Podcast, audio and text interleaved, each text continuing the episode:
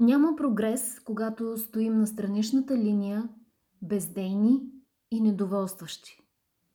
Преживяваме напредък, когато прилагаме на практика и малкото познание, което имаме.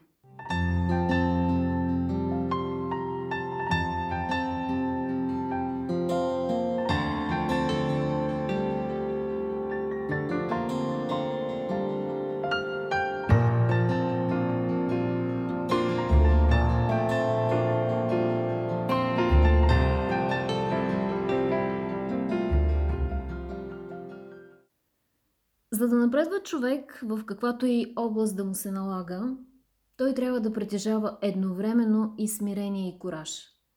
Смирение, че има още какво да научава и подобрява, и коражът да опитва нови неща и идеи.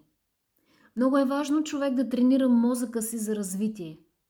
Нашият мозък е като биокомпютър, в който действат програми, които или са в наша полза, или ни саботират. По отношение на себеразвитието ни, има два вируса, от които трябва много добре да се пазим и да ги елиминираме, още щом се появят. Това става като ги превръщаме в продуктивни въпроси. Защо? Защото нашият мозък обича и е програмиран да търси отговорите на въпросите. Първият деструктивен вирус или мисъл, която ни напада, когато се опитваме да научим нови неща и да се развиваме, това е мисълта а това вече го знам. Веднага, щом се кажем, че знаем вече нещо, умът ни автоматично отегля вниманието си от това, което чуваме или някой ни преподава. Затова е много мъдър ход веднага да обърнеш тази мисъл в продуктивен въпрос – какво още мога да науча от това? Ами първо, можем просто да научим още един аспект на концепция, с която вече сме запознати. И това със сигурност би ни обогатило. Или второто, по-вероятно нещо е да осъзнаем, че не прилагаме напълно това познание. Да, интелектуално го знаем, но далеч не сме го практикували достатъчно дълго, за да кажем, че сме го освоили. Ето тук е нужно смирението. Да се наясно, че не знаеш абсолютно всичко по темата и има какво още да научиш, а най-важното и да приложиш на практика.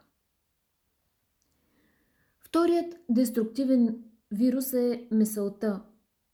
А това няма да работи при мен – тази мисъл отново блокира съзнанието да се ангажира с евентуалното ново познание. Веднага трябва да я превърнем в конструктивния въпрос. А как би проработило именно за мен?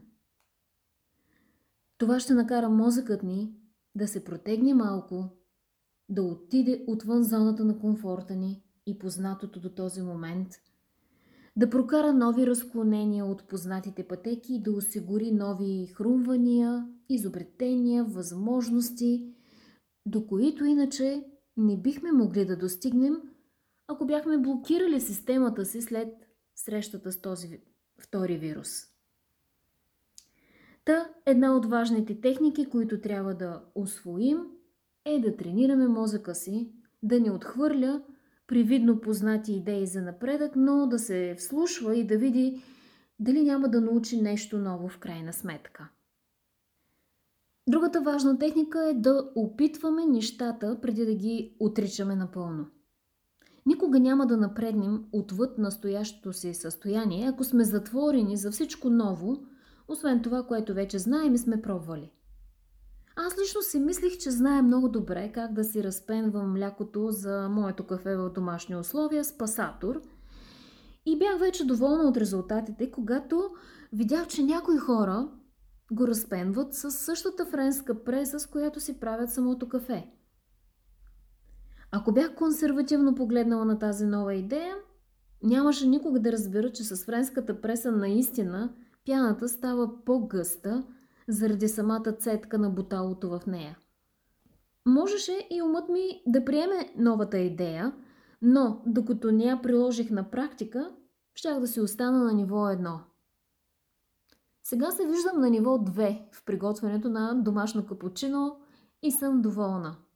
Но не отхвърлям идеята, че може да има и ниво 3. Та, ето какво исках да споделя с вас в този епизод накратко. Не отхвърляйте самоуверено нови познания, които си мислите, че вече знаете, защото винаги има нови нюанси и ъгли, които ни дават по-широка картина на конкретното познание. И второто важно нещо. Не оставяйте само на интелектуалното ниво, трупайки знание след знание. Нали знаете, че знанията без действия са безполезни? Човек напредва и се развива не когато знае, а когато действа, когато прилага на практика наученото. И днес, и утре.